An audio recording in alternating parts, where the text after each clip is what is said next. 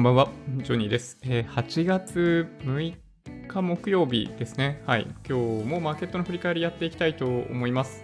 はい。えートヨタ、決算4、6月の数字出てきましたね。はい。すごい、アナリスト予想すごい悪かったんですよね。営業赤字になるっていう予想がされていた中で、営業黒字確保という内容が出てきたので、まあ、トヨタ買い、ホンダ売り みたいな感じになっちゃいましたね。はい。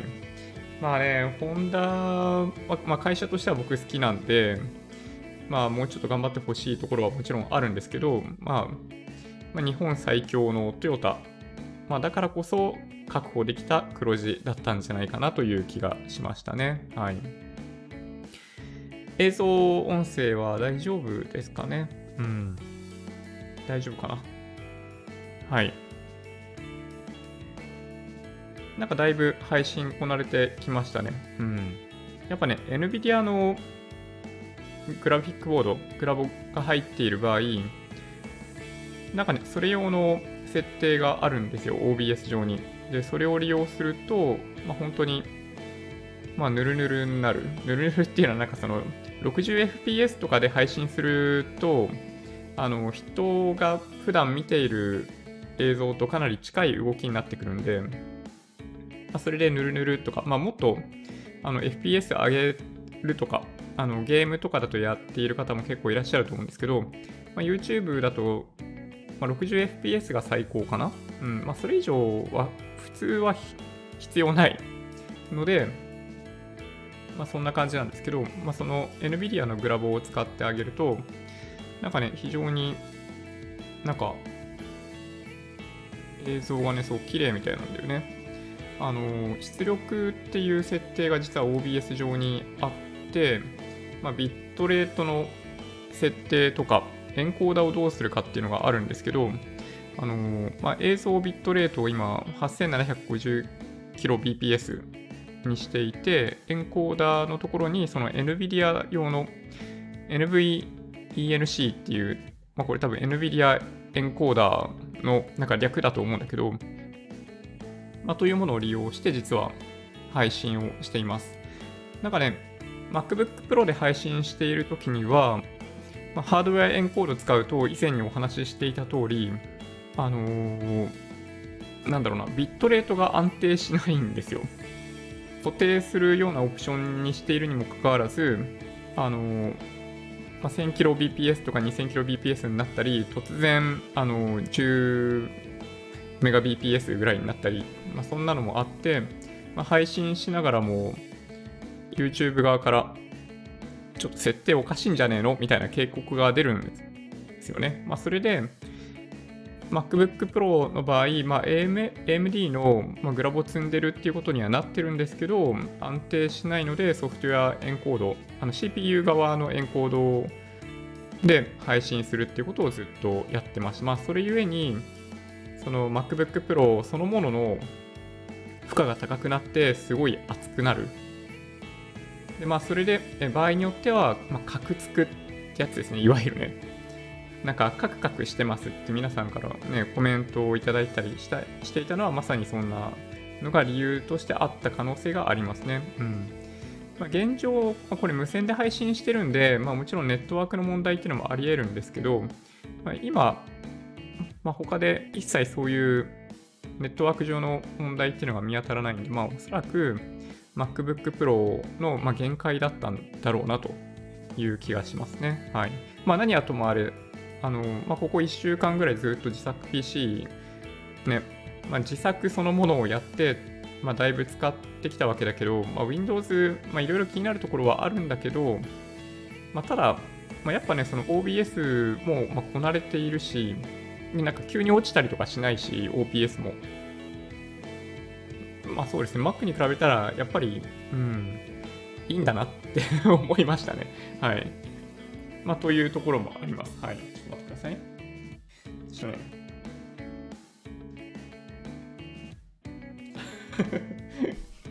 ちょっと熱くなってきたんで、えー少しだけ温度を下げました。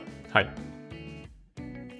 じゃあまあそんな感じで、えー今日も配配信、YouTube ライブやっていこうかなと思っております。はい。あ、ボンバーさん、嬉しいコメントですね。音声チェーンなくなりましたね。そうなんですよ。実はですね、えっと、今、設定上ですね、あのオフセオフセット0なんですよ。これもすごいですよね。だから、あの MacBook、まあ、この話ばっかしてもしょうがないんですけど、MacBook Pro で音声は USB から入れてました。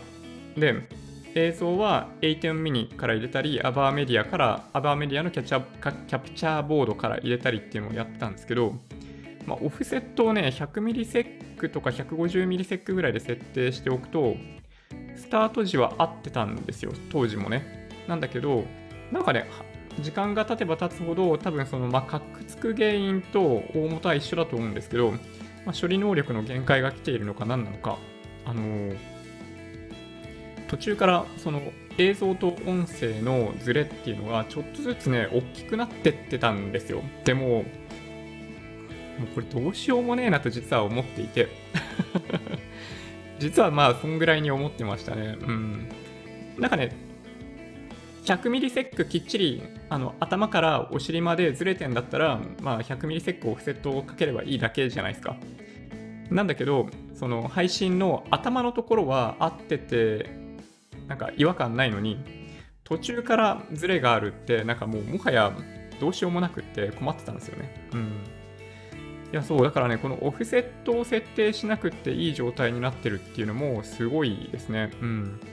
で通常は、まあ、その、キャプチャーボードって、なんかハードの話ばっかりしてて申し訳ないですけど、あの、ハードウェアエンハードウェアエンコードとソフトウェアエンコードがあって、えー、A10 ミニはハードウェアエンコードなんですね。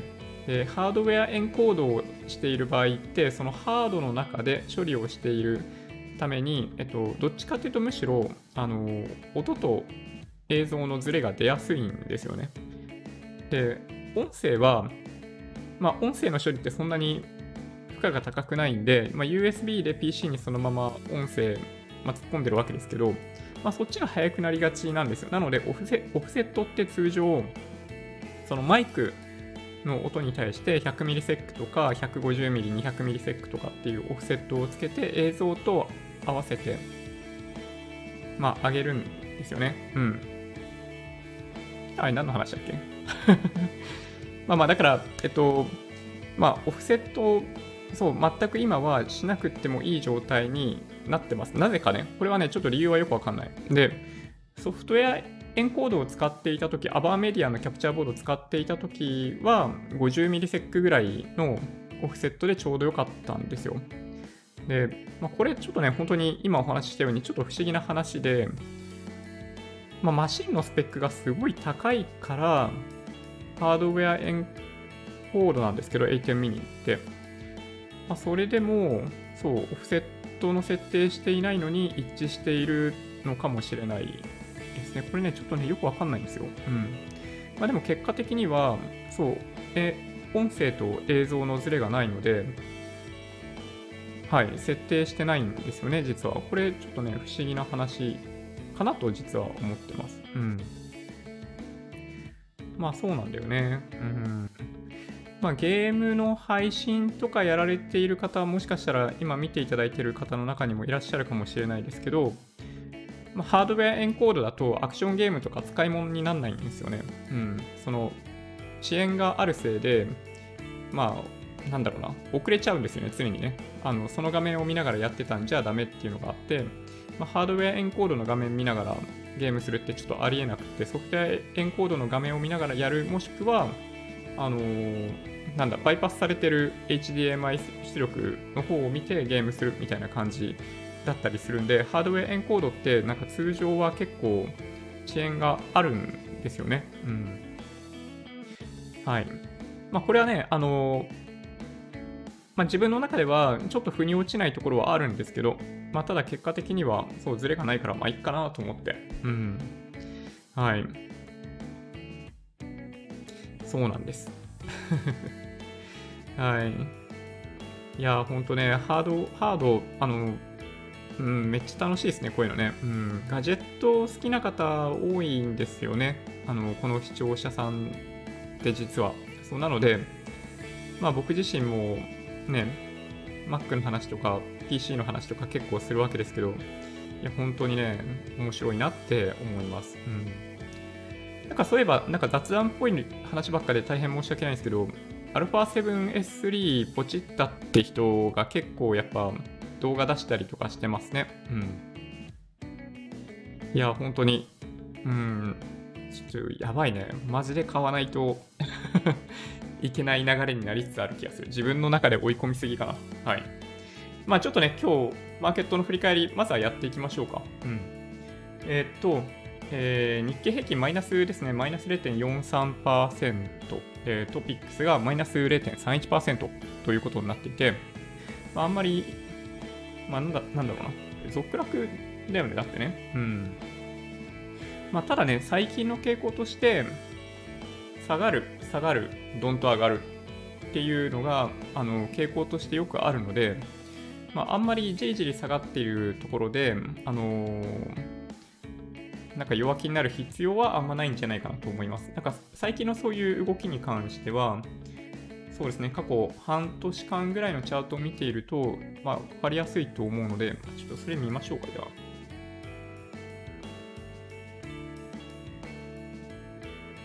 れ日経平均ですね。はい。日経225ということで、えー、 TradingView 使ってお見せしていますけれども、はい。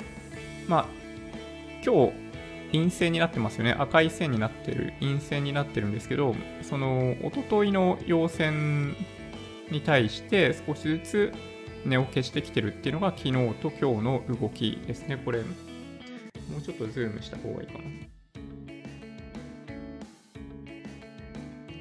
はい。で、まあ、先週金曜日の動きも、まあ、もちろんあったんで、まあ、若干ビビるところはあるかもしれないんですけど、なんかね、似たような動きっていうのは過去にも結構あって、例えばこの辺ですね。これ6月15日に下げて、で、その後、えー、翌日ドカンと上げるみたいなので、まあ、一気にまあ売り方さようならみたいな上昇っていうのを過去やっています。で、揉み合ってておいて、下げ渋ってドンって上げる。ここもそんな感じですね。これが7月6日の上げですね。で、その後も、まあ、比較的、えー、渋い動きをしながら、えーまあ、先週の金曜日ちょっと売られたんだけど、えー、2日間かけて上昇するみたいなことを繰り返してきているんで、まあ、比較的僕自身は、まあ、まあそうですね、まあ、弱気ではないです。はい、正直言って。うんまあ、日経平均がマイナス0.43%ってことで、えトピックスの方が、え足元ではやや動きがいいですね。トピックスがマイナス0.31%という風になってるんですけど、えっとまあ、移動平均線の位置からわかると思うんですが、日経平均は、え5日線と25日線の間に、えいるような感じあ、まあ、そういう意味では同じなのか。まあ、全体的に右肩下がりっぽい感じがトピックスの方が強いので、はい。まあ、トピックス推しの方も結構いらっしゃるんですけど、日本株買う場合、トピックスと日経平均どっちがいいですかっていう、あの、なんかもはや究極の質問みたいなことをたびたびいただくんですけど、まあ、答えはないんですが、えー、まあ、足元、まあ、過去何年間の動きっていうところでいくと、いわゆるその NT 倍率、あのトピック数分の日経平均の数字がどんどん上昇している。日経平均の方が上昇しやすいということが、まあ、リーマンショック後は続いているので、傾向として。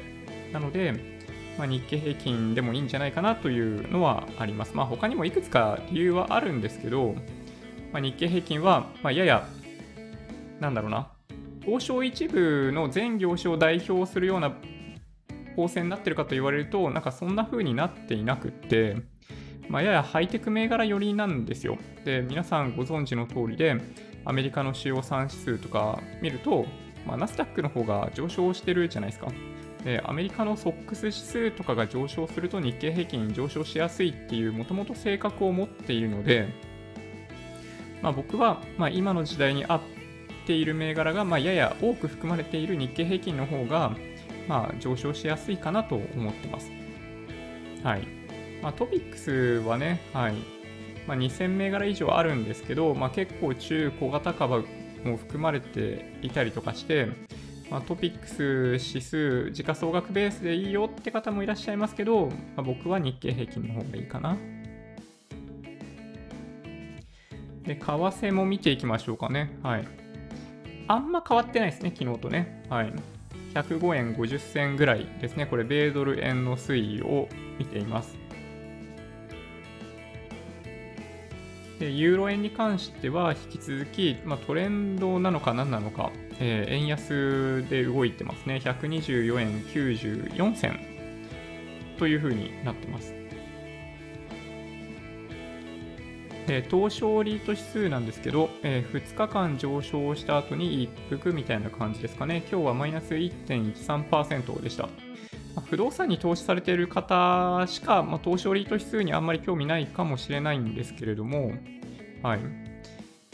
まあ、どうなんでしょうね。日本の不動産市場って今後どうなるのかなっていうのは、まあ、気になるところですね。はい。まあ、あんまりね、楽観的に見てる人少ないんですよ。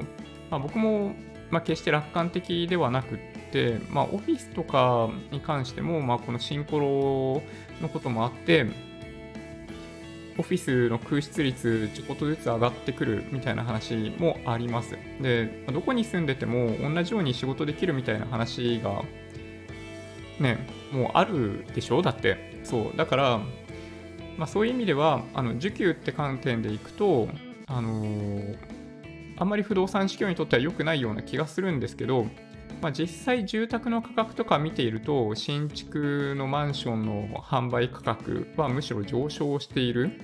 で中古のマンション価格とか見てても決して下がってないんですよね。うん。まあ、というのもあってうん、まあ、やっぱり、ま不動産市場そのものは、まあ、やや悲観的に見てる方は結構いて、まあ、今が不動産市況バブルだって言ってる方も結構いるんですけど、まあ、なんだかんだ言って、まあ、トピックスよりもちょっと強いぐらいで今後も推移するんじゃないかなとなんとなく想像してますね。で、どっちかっていうと、まあ、海外の方が、あの不動産市況は今後もっと強くなっていく可能性あるかなと思っていて、まあ、アメリカしか見てないんですけど、新築の住宅販売件数とか、あとは中古物件の販売件数がめちゃめちゃ伸びてますね。うん。あの、今ね、やっぱその金利が下がって、まあ、金借りようとする人がめっちゃいるんですよ。うん。アメリカって国はすごいですよね。うん。あの金利下がったら素直に家買いに行こうとする人がいるんで、まあ、それで、はいまあ、結構ね、その住宅市場は盛り上がってるみたいですね。まあ、だから、ま、不動産に投資したいって方結構いらっしゃるかもしれないですけど、まあ、実物の不動産に投資してもいいかもしれないけど、まあ、結構難易度高いので、不動産投資って、僕の理解だとね。あの、まあ、リートの方がいいかなと思います。で、リートの中でも、国内だけっていうよりかはあの先進国リートみたいな商品の方がそういう意味では、まあ、安定的に上昇しやすい気がします。まあ、安定的って言ったけどそれでも株よりかは、まあ、リスクとしては高いので、まあ、まあ、その覚悟は必要ですよね。3月の東証リート指数のなんか十何パーセント1日で下げたことあったと思うんですけど、まあ、ああいうこともごくごく稀に起きるので、まあ、そういう心構えっていうのはいるかなという気はしますね。はい。まあ、どうなんでしょうね。はい。まあ、日本人本当に家買いたいって方が、まあ、多いといえば多いんで、まあ、買いたい方は、ま買っていただくのがいいと思うし、僕自身も今年、ね、住宅買ってるんで、買わない方がいいですよっていうのは変なんですけど、うん、高いものをつかまされる可能性も結構あるんで、まあ、気をつけましょうね、ほんとね。はい。ちょっと話がだいぶずれましたけど、そうですね、昨日の夜の、えー、アメリカの主要産出も実はかなり強くって、これニューヨークダウですね。はい。まあ、綺麗に、えー、直近、前回の高値を抜けてきていて、まあ、目指せ6月8日の高値っていう感じですね。これもう、はい。次のポイント明確ですからね、これね。はい。で、S&P500 に関しても動きが非常に良くって、うん。これはもうちょっと長めに見た方がいいんですけど、新型コロナウイルスが、なんだろうな、新コロショックで暴落する直前のところまであとちょっとですね。はい。これ抜けてくれると、マーケット的にはかなり、なんか、安心する材料になる可能性があるかなと思いますね。で引き続きすごい強いのがナスダック指数、ナスダック総合もそうだし、ナスダック100もそうなんですけど、史上最高値更新しているというところがあります。まあ、ただ、まあ、昨日に関しては強い方から順にダウ、ダウ平均 S&P500、ナスダック指数ということになっているんで、まあそうですね。うん。まあ誰かだけ一方的に上昇していくということはないってことですね。はい。で、ビックス指数も22.81で、えっと、新型コロナショック以降の最も低い水準を更新してきてますね。で、ビットコイン。ビットコイン、なんかこうやって上げてくると、結構みんな気になってくるんじゃないですか？あの、どうでしょうね。まあ、どれぐらいの方が持ってるかわかんないですけど、まあ、買いたくなってきますよね。なんかこうやって僕が取り上げるからかもしれないですけど、うん。まあ、ビットコイン、そうですね。いい感じですよね。ちなみにね、僕、そう、あのー、単価めっちゃ安いんですよ、僕。1ビめっちゃって言ってもそう、そんなでもないかな。あの、昔みたいな安さではなくって、1ビットコイン40万円ぐらいかな？平均買い付け単価が僕の場合。そうなので、放置なんですよ。もう完全放置。はい。そうなんですよね。うん。まあ、雑所得で認識するのもめんどくせえなと思って、ちょっとみんなどうしてます？こういうのね。うん。まあ、FX とかやってる方も同じような悩みがあるのかな？どうなんでしょうね。はい。で、ゴールドです、これ。はい。ちょっとやりすぎでしょう。一方通行に上がりやすくなっているのは、本当に、まあ、需給の問題とかもやっぱあるかなと思いますね、足元ではね。はい。いやー、本当に、まあ、なんでしょうね、まあ、レバノンの爆発の件とかもあったし、まあ、需給、その、もそうだし、まあ、原油に関しては、まあ、そもそも実需がちょっと回復してきてるとかね、まあ、あるんだけど、米中問題とかはちょっと落ち着いてきてるじゃないですか、どっちかっていうと。そうだから一通行に上がっていくのはねちょっと変な感じがするんだけどそのまああらゆるそういったその社会的な背景とかを、あのー、すっ飛ばして、まあ、需給で上がってるっていうのが、まあ、正直なとこなんじゃないかなという気がします。WTI の原油先物が42ドル52セントですね。はい。まあ、こんぐらいの水準維持してくれると嬉しいんですけど、まあ、レバノンの爆発の件もって、まあ、ちょっと上昇したと言われてますけど、まあ、どうなんでしょうね。はい。まあ、もともと上げたいのかな？うん、どうなんでしょうね。わかんないけど。まあ、WTI の原油先物があの安くなってくると株安になるなる傾向がこれまでもかなり強くあるんで、まあ、これが上がっててくれるかどうかっていうのは、うんまあ、あらゆる人にとって結構重要な要素かなと思いますね。まあ、日本とかにとっても、まあ、ガソリンの値段下がっちゃって全体的にデフレになるみたいな、そういうところもあったりするんで、あの物価上昇をやっぱり、まあ、原油安で、まあ、抑えちゃうみたいな側面もやっぱあるんで、まあ、基本的には、まあ、原油ある程度高い方がいいかなって思いますね。はい。そんな感じでしょうかね。今日どんな、えー、ニュースがあったかっていうと、まあ、これね、僕がいつも見ているフィードリーですけど、丸い純利益35から51%減。まあでもそりゃそうだよね。はい。まあ小売りは厳しいですよね。で、あとはサムコ。サムコがね、ちょっと弱いんですよね。純利益13%減。うん。とシリコンウェハー需要が減っている。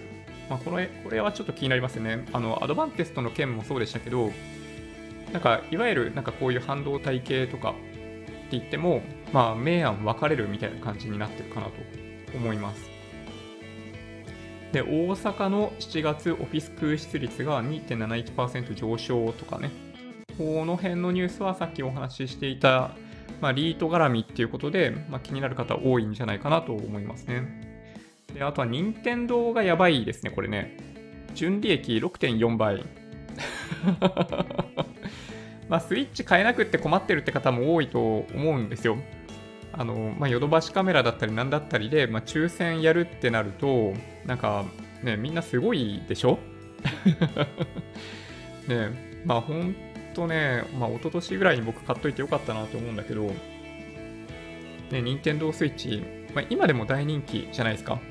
まあ、本当外出しないんで家でゲームしようみたいな感じで、まあ、スイッチそのものの販売もすごいんだけど、さらに追い打ちをかけるように4、6月に関しては、えー、あつ森ですね。はい。集まる動物の森が爆売れしてました。YouTuber さんの中でも、あつ森を配信してる人がすごい多くて、何が楽しいのか僕全然わかんないんだけど すごいみんなやってましたよね。はい。まあそんなのもあったんで、任天堂の純利益6.4倍はちょっと衝撃ですね。うん。まあ、僕2007年くらいに、まあ、2006年、2007年くらいに任天堂で結構勝負してたんですよ。で、当時は3万円台から、まあ、結構7万円台、7万5千円くらいまで駆け上がってったんですよね。当時は3、違う、DS、3DS、あとは任天堂の Wii、Wii Fit とか、まあ、その辺がポンポンポンポンポンまあ、何出してもバカ売れするみたいな状況の中で、まあ、業績めちゃめちゃ良かったんですよ。で、まあ、ストップ高になったりみたいなことが本当にあって、まあ、それで結構、まあ、いい思いもしたし、辛い思いもしたんですけど、まあ、その時の相場を思い起こしますよね、これね。うん。任天堂すげえなと思いました。はい。で、あとは、まあそうですね。まあこれね、あんま興味ない方いらっしゃるかもしれないですけど、UberEats の配送料を固定にする月額制サブスクを開始するそうです。月額980円。うん。まあ、これね、毎週毎週 UberEats 利用するとか、まあ、週2とか利用するんだったら、これいいですよね、確かにね。うん。まあ、UberEats、なんか結構、まあ、賛否両論あるじゃないですか。あの、配達員に関してですけどね。うん。まあ、だけど、まあ、時代に合ってるといえば合ってるんですよね、今ね。うん。いや、なんかね、まあ僕も結構言いたいことあって、UberEats、いや、みんなじゃないんだけど、UberEats で自転車乗ってる人たち、信号無視しすぎだろって思うんですよ。あの、自転車乗られてる方みんながそんな風に運転されてるわけじゃないんで、そう、あの、ちゃんと区別して言わないといけないんだけど、なんかどうも、あの、UberEats のドライバーの方の一部は、一部ですよ、あくまで。信号無視してる。で、横断歩道を渡っているところを、あの、すごい勢いで横切っていく。あれ結構怖いんですよ。なので、そう、ちょっとね、なんかそういうのは、あの、Uber 側からも、うん、なんか指導かなんかしてほしいなって思うんですけどね、僕はね。はい。まあ、みたいな話はあるものの、うん、まあ、UberEats のサービスそのものは月額980円結構いいんじゃないかなって、まあ、思いました。はい。お腹空いてくるね。はい。で、あとは、そうですね、イギリスの中央銀行の政策金利の話もあったけど、まあ、特に変化なし。で、トヨタに関しては先ほどお話ししたように、アナリスト予想がま2000億円規模の、え、営業赤字予想だったところ、180億円ぐらいだったかな営業黒字ということになり、まあ、もちろん前期比だと98%減とかなんかそういうわけわかんないことになってるんですけど、いや、黒字確保したじゃんということで、えー、トヨタ買いでしたね。ザラバ中に発表されていたので、まあ、今日、あまあそうですね、チャートを見てみます？えー、っと、えー、トヨタ、えー、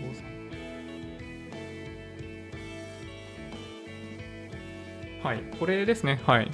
トヨタ自動車7203なんですけど、まあ、ザラバ中に発表があって、日中の動きの方がいいですかね。はい。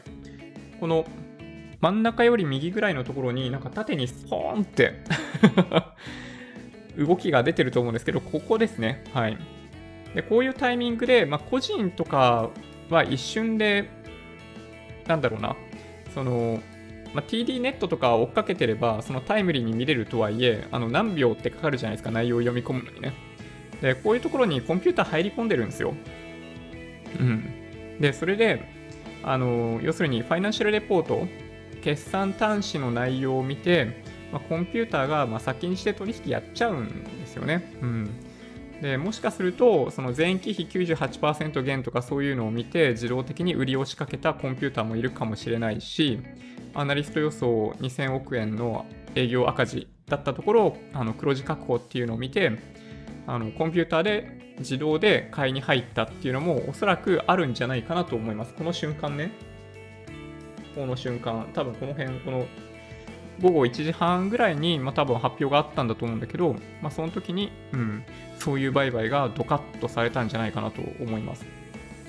今お話ししたように、まあ、中身が良かったので、ま、想像と比べたらだいぶ良かったんで、まあ、今日は、まあ、そこから一気にぐんと上げたってことですね。まあ、引けにかけてちょっと売られましたけど、まあ、これはね、そう、あの、今日日中だけで勝負している人とかは、まあ、とりあえず手締まっとこうみたいな感じだと思います。まあ、ソニーとかの例もあるんで、まあ、売られる時は売られるからね。翌日普通に売られたりとかもするんで、まあ、今日のうちに手締まった人は手締まったんじゃないかなという気がしめ、気がしますね。はい。7203トヨタ。うん。まあ、一方で、まあ、悪かったのが、あのー、ホンダなんですよね。ホンダって、何番だっけ？えー、ホンダ。7267か。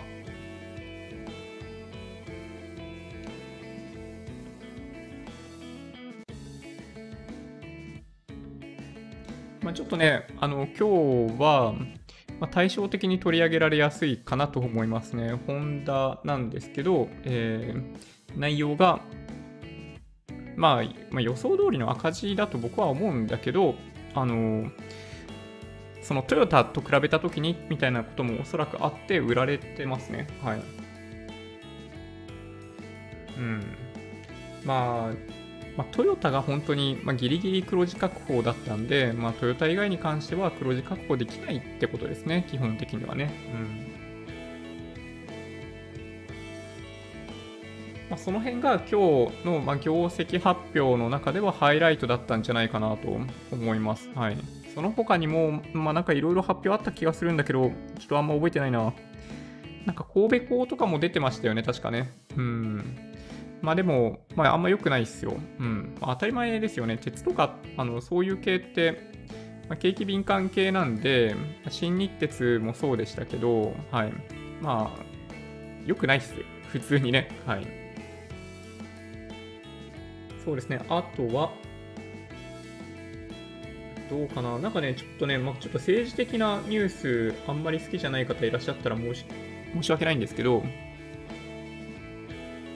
日本に原爆を落とす必要なかったみたいなことをアメリカのどれだったっけな？忘れちゃったけど、が、えー、論説掲載ということがありました。75年前に投下された原爆について、えー、まあ、なんか、その新聞、新聞の中で書かれてるみたいですね。うん。まあ、投下する必要なかったという認識です、僕も。うん。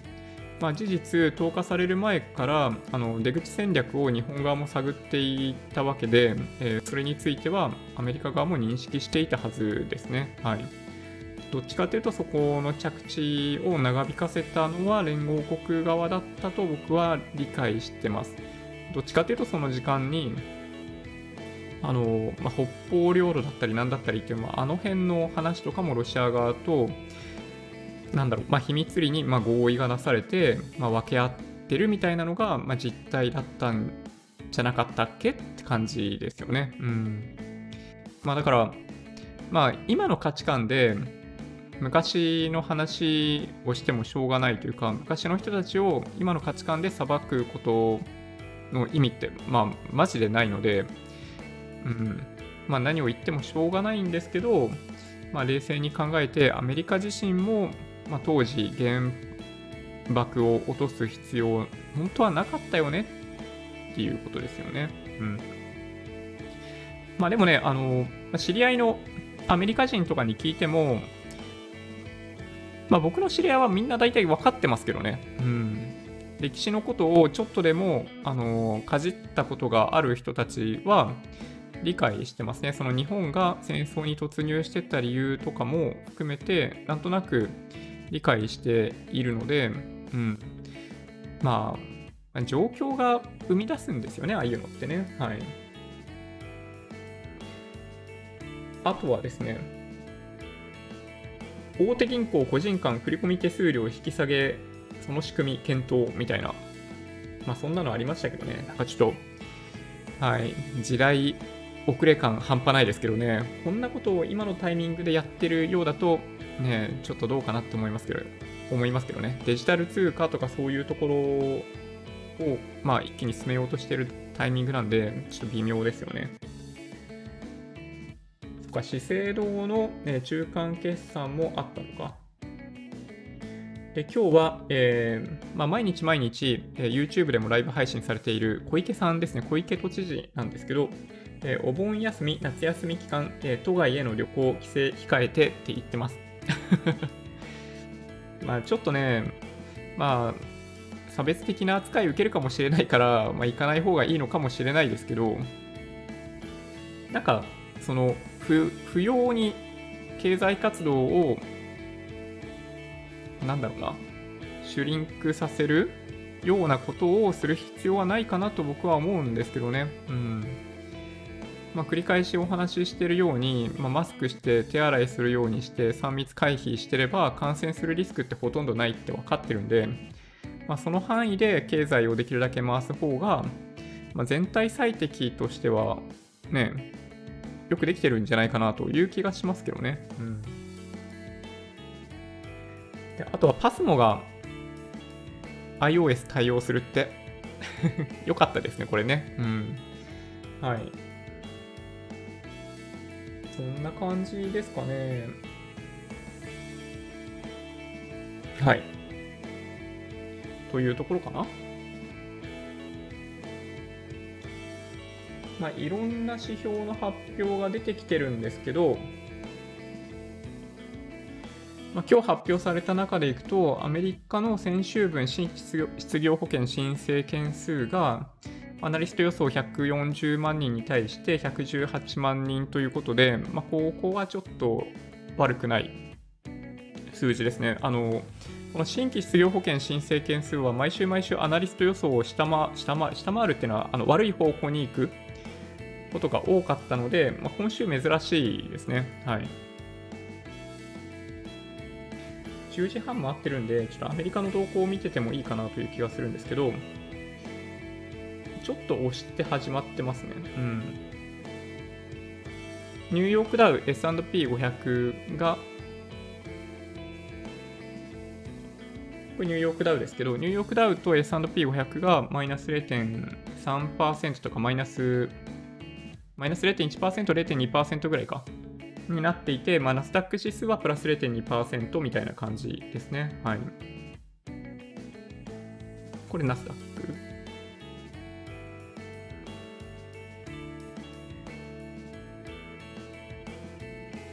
ニューヨーク、まあそうですね。まあちょっと安めで始まってんのかなはい。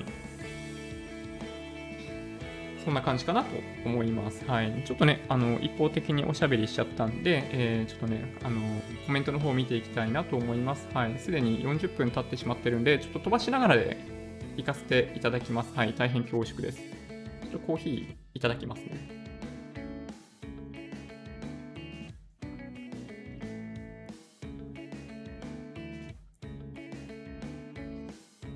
いやー、うまいよね。いや、うまい。なんかね、スターバックスで売っているベロナっていう豆があるんですよ。すごいビターで酸味が少ないやつ。で、まあ、2月ぐらいになるとバレンタインとかに合わせて甘いお菓子とセットでどうぞみたいな感じでよくプロモーションされてるベロナっていう豆を飲んでます。はい。めっちゃ美味しいですね。うん。はい。土屋さん、えー、今日もいいねでおこんばんは。おこんばんはいつもありがとうございます。えー、スタジオドッグランさん、くるめさん、こんばんは。えー、マシューさん、こんばんは。今日もよろしくお願いします。こちらこそよろしくお願いします。のぶさん、こんばんは。今日もよろしくです。こちらこそ。えー、ゆきたけさん、こんばんは。4ヶ月前まで含み損180万だった自社株が、鬼の爆上げで、ただいま含み益100万円ぐらい。おお、すごいですね。えー、すごい。安いところから含めると280万円分ってことですよね。いや、すごい。何買おうかなみたいな感じになっちゃいますよね、そういうのね。いや、本当に。株高ってやっぱり気分的に、まあ、なんだろうな、やっぱお買い物とかしたくなるんですよね、これね、不思議なもんで。うん。いやいいですね。面白い。理覚するかどうか、サイコロ振って決めようと思います。いいと思います。はい。いや、ほんとね、面白いっすよね。なんか株とかって、まあ、株にしても、為替にしても何にしてもそうなんですけど、まあ、基本的には、まあ、上がるか下がるか2分の1みたいな感じするじゃないですか。そうだけど、まあ、結局退場する人が多いってことは、まあ、最終的には負けて終わる人が多いんですよ。そうだったら、そう、あの、鉛筆コロコロとかやって決めてもいいんじゃないっていうみたいなところもあったりします。はい。ちゃんけいさん、えー、こんばんは。えー、くるめさん、えー、二十数年以上赤ちゃんコーナーに行かないから知らないけど、未だに日本では液体ミルク売ってない。ああ、いや、液体ミルク売ってます。はい。缶とかパックとかで売られていて、そこ、そうですね、あの、外出時に関しては缶を持っているようにしてます。まあ、外出って今のとこ、今ほぼないんですけど、病院に行くときぐらいかな。出先でちょっとね、そう、こじらせちゃったりすると、そう、めんどくさいんで、あの一応ね、液体ミルク缶を持ってます。缶をね、頭のところにそのまま、あの哺乳瓶用の乳首取り付けて、グッて飲んでもらえるようなやつですね。すごい便利だなと思います。はい。えー、メグジャパンさん、ポジッとこんばんは。え決算発表続々ですが、結果と株価、引きこもごも。そうですね。まさに明暗。いや、明暗ですよ。なんでしょうね。うん。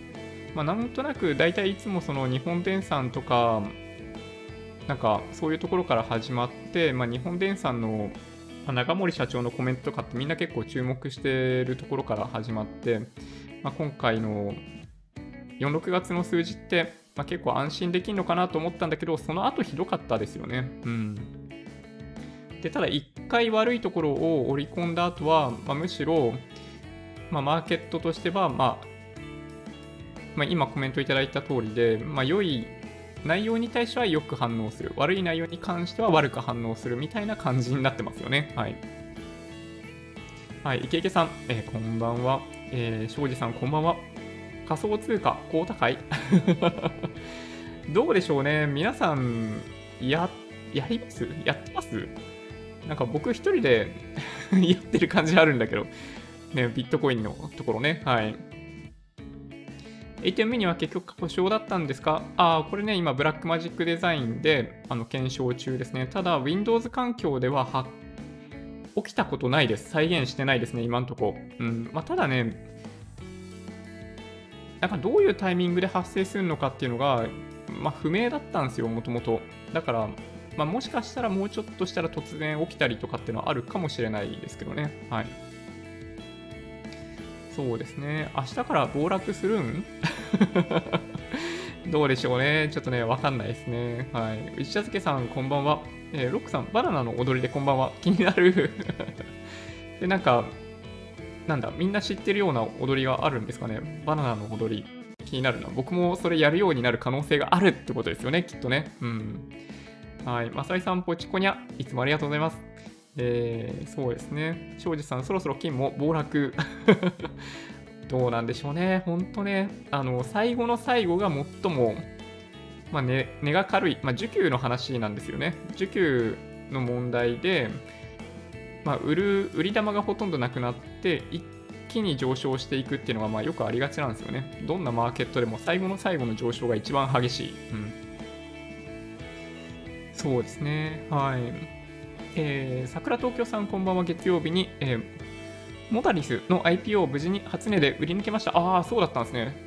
素晴らしい。ちょっと結果わかんないですけど、明日は、え立ち上がり分 V に初挑戦したいと思います。あ、そうなんだ。へえ。なんかこういうの僕全然やったことないですね。IPO やりたいやりたいと思いながら、あの申し込むのがめんどくさくなっちゃってね、結局。うん、やんなくなっちゃいました。うん。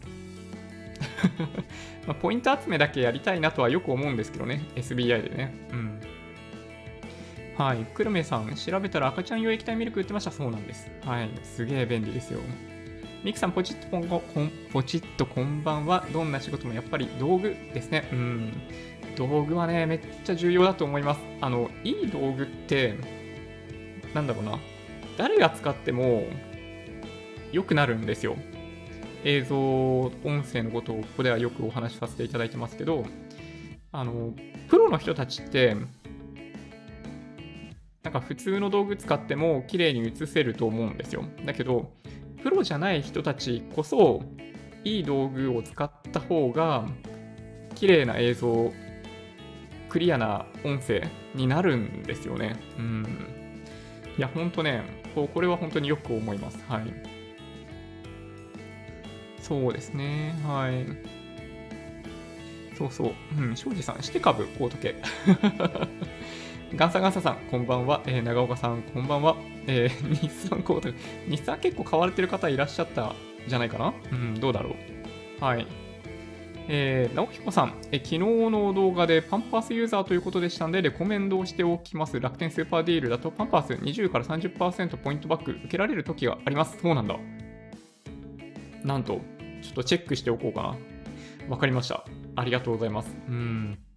いや、結構ね、そう、おむつの減りってすごい早いですね。結構いろんなものまとめ買いしたんだけど、お尻拭きは意外と減らないですね。うん、ちょっと買いすぎたかなって思ってるんですけど、そう、おむつはね、すごい勢いで減ってくんでびっくりしてます。はい。そうですね、はい。あ、吉田義雄もポチってたよ。あ、マジですか ?α7S3 のことですかね？そうなんだ。ちょっとうん、チャンネル見に行きます。はい。吉田チャンネル見に行きます。吉田製作所かな？うん。はい。KI さん、こんばんは。金また上がってるんか？そうなんですよ。一方的ですね。うん。KI さん、はい。日経買ってないのに、そうですね。ユージンさん、今日も、えー、仕事終わりでこんばんは。音声も遅延なく視聴できます。え、ゴールドは長期保有の予定なんで、下がってもコツコツ買い続けます。今日もよろしくお願いします。なるほど。うん。まあ、金はね、そういう需要がやっぱり一定量あるんで、ね、まあいいなって思いますよね。うん。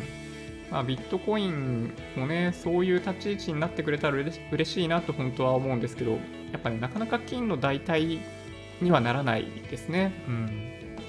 みよみやさんこんばんは。厚労省でコロナのアプリ出てるけどどうなんだろう。陰性者との接触も確認できるらしいが、陽性者ですかね。うん。いや、僕入れてますよ。うん。はい。みんな入れましょう。あの、え、コココアだっけ？のお話ですよね。うん。あれみんな使うべきだと思います。あれはまさに、あのネットワーク効果で利用している人が増えれば増えるほど、そう、効果が高くなるんで、あれはいいと思います。はい。なんか本当に感染予防したいと思ってるんだったら、やっぱアプリ、あれ入れるべきだと思いますよ。うん。はい。佐々木さん、999売り時分かりません。確かに。まあでも、まあ、一相場終わったかなっていうような、まあ、下落がいつどこかのタイミングで来るかもしれないんで、まあ、僕だったら、まあ、ずっと持ち続けるかなって気はします、正直。うん。はい。下野さん、癒しのジョニーさん、こんばんは。ありがとうございます。なんかね、そういうふうにあのおっしゃっていただくことね、たびたびあるんですけど、うん。なんかそんな感じに見ていただけると嬉しいなって思ってます。はい。そうですね、ビットコイン今入るのはあかんでしょう。どうでしょうね。はい。まあ、この後の動きがどうなるかわかんないですね。うん。ビットコインはなんだかんだ言って、あの、実体経済とのつながりっていうのがあんまりないんで、まあ、価格が安定しないんですよね。うんまあ、これがもう最大の欠点。はい。そうですね。はるさん、えー、こんばんは、えー、仕事が終わりません。ああ、なんと。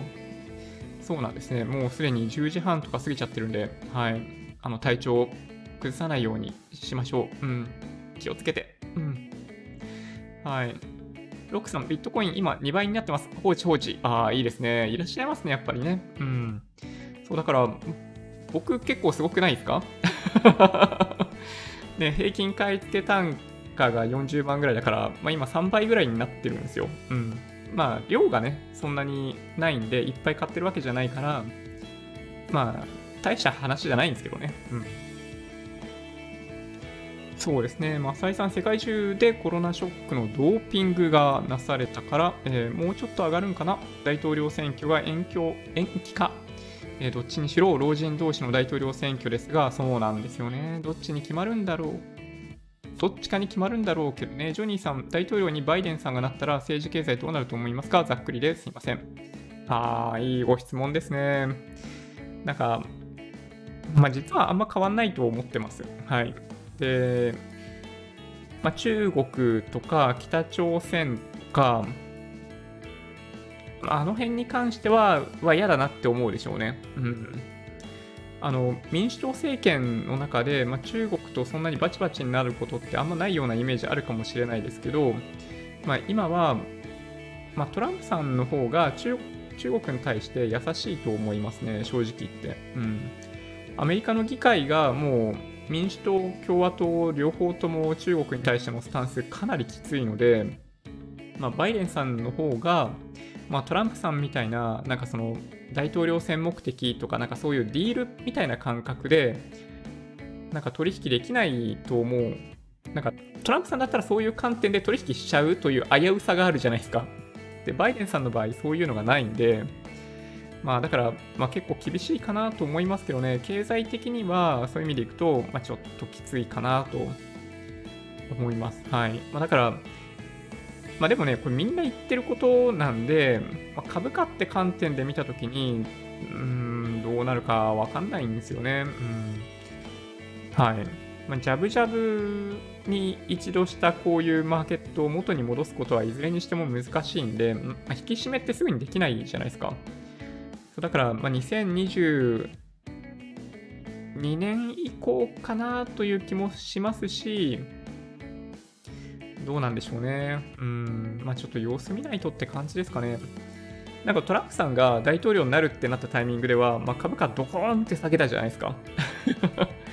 あのブレグジットの時もそうでしたけど、ドコーンって下げて、でトランプさんがもうすごい疲れてたんだと思うんだけど、大統領に当選したっていうんで、まあ、本人もびっくりしてたのかもしれないですけど、すごい落ち着いてたコメントを、落ち着いたコメントを出した時があったんですよね。その当選っていうのが確認された直後ぐらいに。で、それを見て、トランプさん、あれ、実は普通のおっさんじゃねえか、みたいなので、あの、急落した後の急騰ね。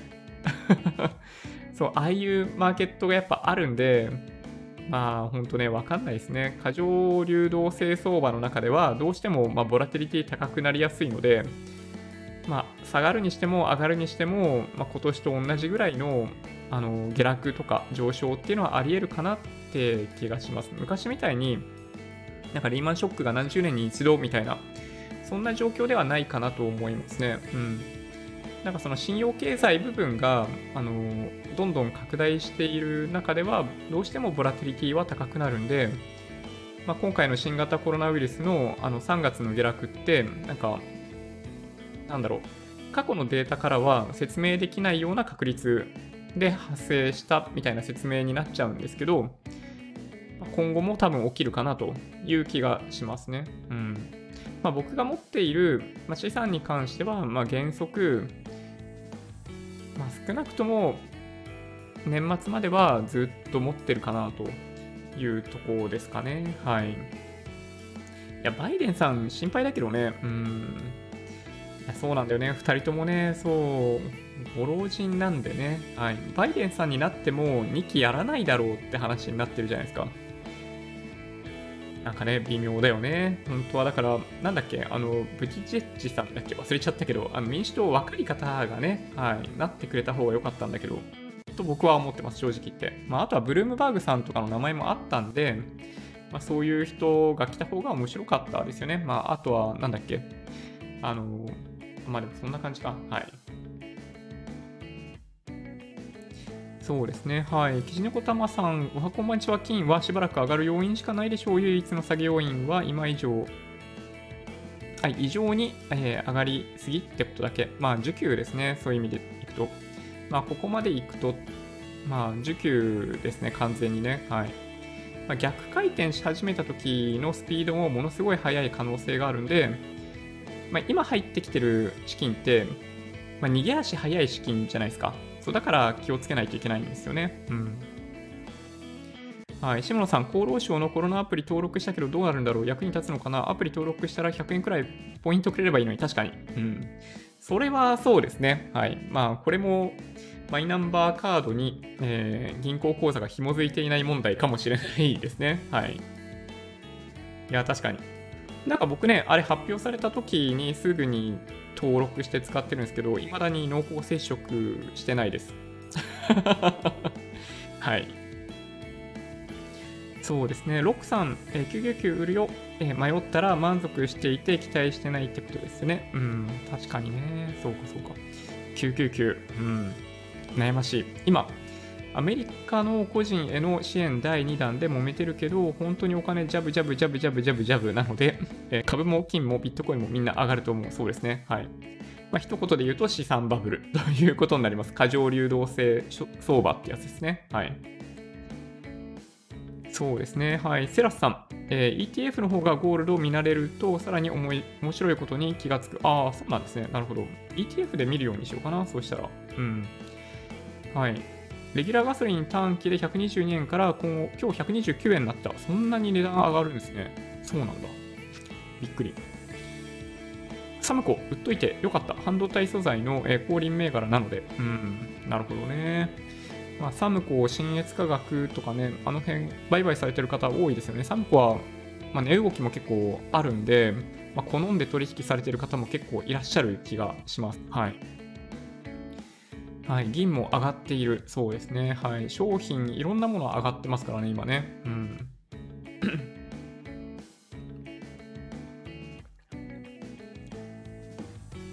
バイデンさんは、えー、大統領にならないと思います。認知症がもう隠しきれないのでは。なんか検査しようって話になってますよね。検査しろって言われてんのかな？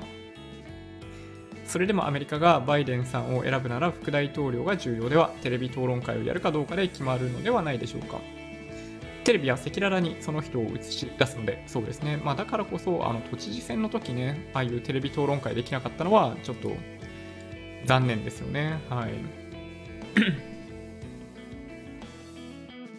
そうですね。1542ETF 今日1株買ってみた。お、なるほど。そうですね。トヨタの株価、機械的に売買されるのが怖い。あー、でもめっちゃされてると思いますよ、トヨタ。やっぱその時価総額的にも、まあ、日本を代表する銘柄ということになってるんで、一番コンピューターが扱いやすい銘柄の一つだと思いますね。ソフトバンクとかもそうなんですよ。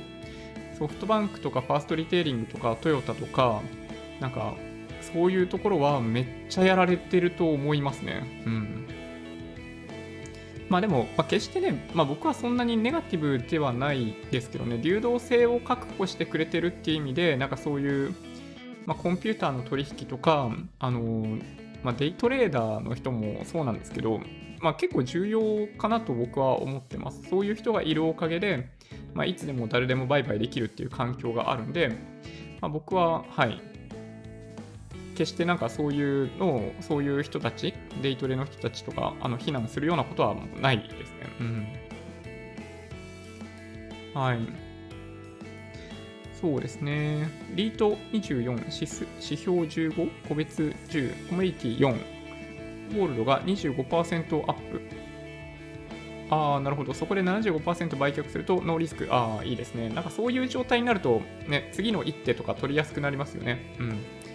まあ、ほとんどがね、やっぱマーケットとの戦いというよりかは、己との戦いなので、まあ、そうなんですよね。はい。まあ、いかに余裕を持って取引できるかっていうところが、まあ、資金管理にとっても重要だなって、本当ね、思いますね。うん。そうですね。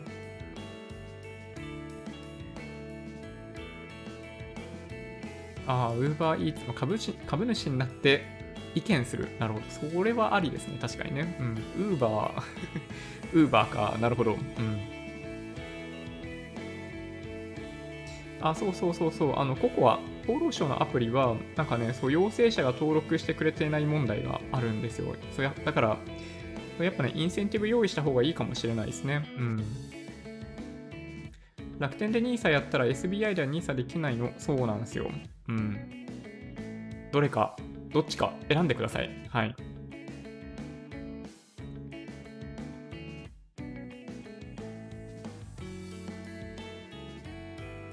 そうですね。はい。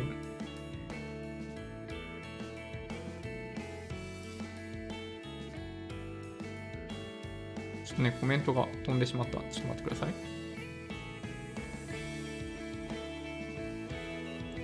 はい、みよみよさん、アメリカの若者の間では、えー、原爆投下否定的な人多いと聞きました。ああ、やっぱそうなってきますよね。うん。なんか、まあ僕も本当、なんだろうな、まあ、個人が持ってる考え方って時代背景から来るところがやっぱかなり強いかなと思っていて、まあ、日本もそうなんですけどあの戦後に教育を受けたいわゆるその段階の世代違うな。戦後に生まれた段階の世代の人たちの考え方って、まあ、やっぱり、まあ、結構偏ってるなと、まあ、僕の親とかがまさにそういう世代なんですけど偏ってるなと思うことが多く、まあ、僕らとかそれ以下の世代とかの人たちになるとやっぱりその情報の収集の仕方がだいぶ変わっていてまあ、その反動みたいなのもあるかもしれないですけど、まあ、段階の世代がまやや左寄りなのと比べると、あの僕らの世代とかはまやや右寄りみたいな感じとかも、ま、ちょっとああるかなとは思いますね。うん。そのまあ、今、何が言いたいかっていうと、まあ、一人一人が持っているなんかそういう思想とかって、なんかその人だからそういうふうに考えたっていう部分もまあもちろんあると思うんですけど、さっきお話ししたように時代背景がそうしているあとはなんかそのその時その当時のその教育環境がそうしているっていう側面が強いのでだからそうなんかねあのー、まあネット上だとすごいその、まあ、極左の人とかパヨパヨクって言ったりとかなんかまあいろいろあるじゃないですか。そうだけどねその時代が生んだそのその時代の教育環境が生んだあの結果でしかないんでだから、なんかね、個人を否定しても、なんかしょうがないんじゃないって僕はよく思うんですけどね。まあ、そんな僕自身も、だから1980年生まれなんで、1990年代に教育を受けた結果がこの思想なんですよ、多分。はい、っていうね。はい。何の話だっけな はい。そうそう、原爆の話ですね。うん、若者はね、そう結構まあ、情報の収集方法が変わってきたっていうのはでかいですね。まあ、そういう意味でいくと、新型コロナウイルスの情報収集をテレビに頼ってしまっている世代に対しての、なんかその、なんだろうね、その、リテラシー低いな、みたいな感じで、まあ、結構、まあ、バカにされて、バカにしている人とかも結構いらっしゃるんで、まあ、そういうのも、ちょっと、あんまやりすぎない方がいいんじゃないかなとも思いますけどね。うん。だって、しょう、しょうがないじゃん。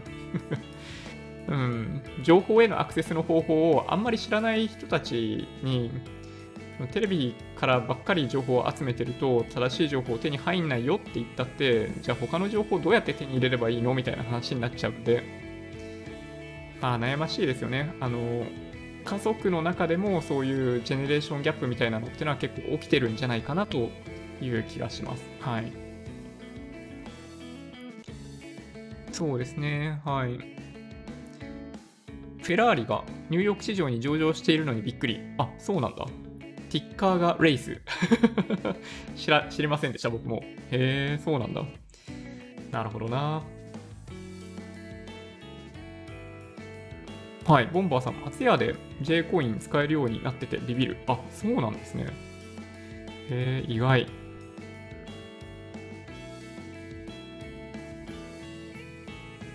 そうですね、マサイさん、えー、3月下旬は世界のコロナ致死率5.2%ぐらいだったけど、まあ、だいぶ落ち着いてきましたね。うん、そうですね。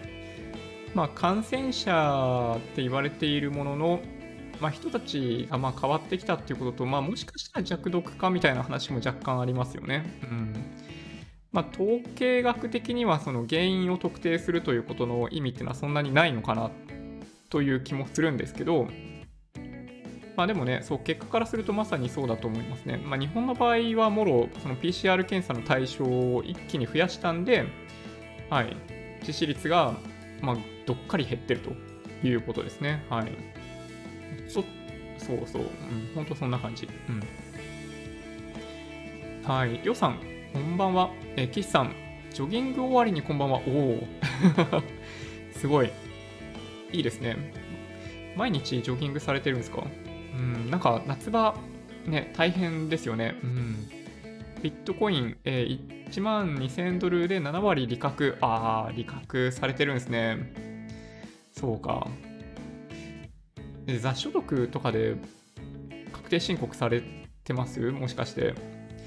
まあ、めんどくさいって言って、まあ、大してめんどくさくないから、まあ、すればいいだけといえばすればいいだけですよね。うん。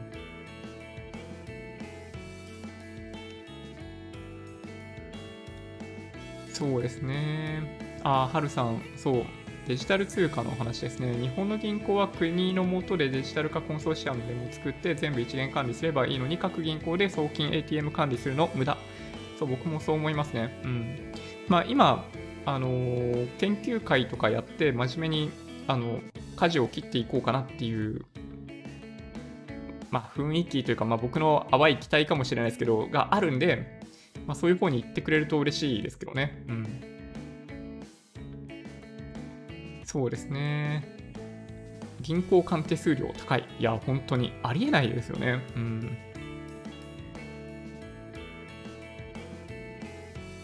そうですね。はい。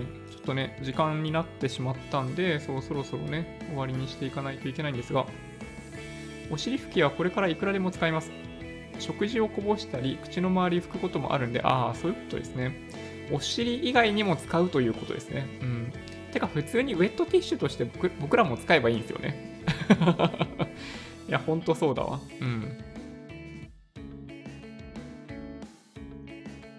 そうですね。はい。暴落とか天井とか言われているうちは下がんないですよね。ビットコインだけ暴落論が、えー、なくなってきてません。えー、金は暴落天井うるさいほど聞きますが、まあそうですね、はいまあ、結局、まあ、それも需給なんですよね。暴落が来る来るって言ってるのは、あのポジションを外して安心している人たちが 言いやすいんで、まあ、そういうコメントになってくるんですよね。で、強気コメントがいっぱい出てくるのは、まあ、今持ってて上昇してほしいとっていう背景があるからなんですよね。うん、そうだから、あの、コメントと需給って関係があるんですよね。うん面白いですよね。これがね、ほんとね、面白いなと思います。うん。はい。あ、ちょっとね、うちの子泣いてる。終わりにしよう。はい。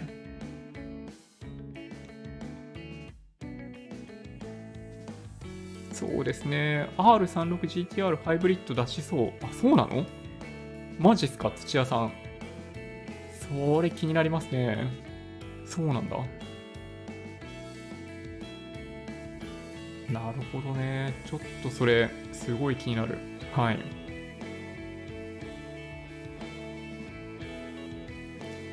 あ、そうそうそうそう。はい。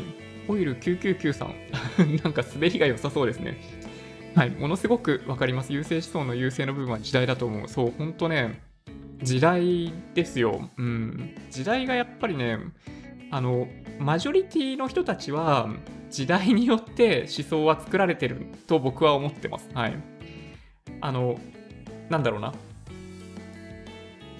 前後頭と尾っぽの、まあ、10%ずつ分ぐらいはあのそういう時代背景を関係なく独自の思想を持ってると思うんですけどなんかマジョリティの大体なんか60%ないし80%ぐらいの人たちはその人そのものがそういう思想になるんじゃなくてオリジナルの思想ではなく環境がそういう風にしただけだと思いますね。うん、はい。ガンサガンサさん、そうですね。GHQ の話とか、はい。ありますからね。はい。戦後教育は、まあ、意識的に、まあ、あれはもう完全に意識的にやってましたよね。うん。まあ、その、まあ、リベラルな人を教育現場に、大量に入れたんですよ。まあ、逆に言うと、まあ、リベラルではないその保守系の人たちをあの外してたっていうのが、まあ、結構あるんで、まあ、それそれがね時代背景なんですよ。うんまあ、だからなんかそのなんとか闘争とかそういうのが生まれたっていうのはその戦後教育、まあ、GHQ とかも含めて教育現場にどういう人たちがいたのかっていうものが 反映されてその1970年代とか80年代ちょっとよくわかんないけどああいう激しい活動とかにつながってってるんですよね。うん、はい。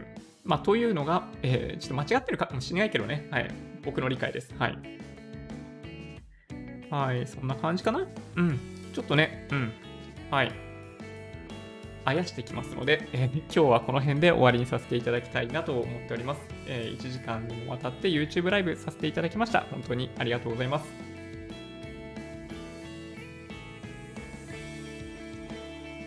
Twitter、Instagram のアカウントもあるんで、もしよろしければフォローお願いします。音声だけで大丈夫という方は、ポッドキャストもあるんで、そちらもサブスクライブお願いします。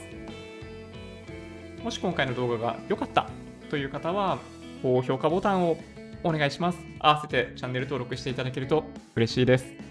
それでは、ご視聴ありがとうございました。バイバイ。だんだん白髪また目立ってきたな。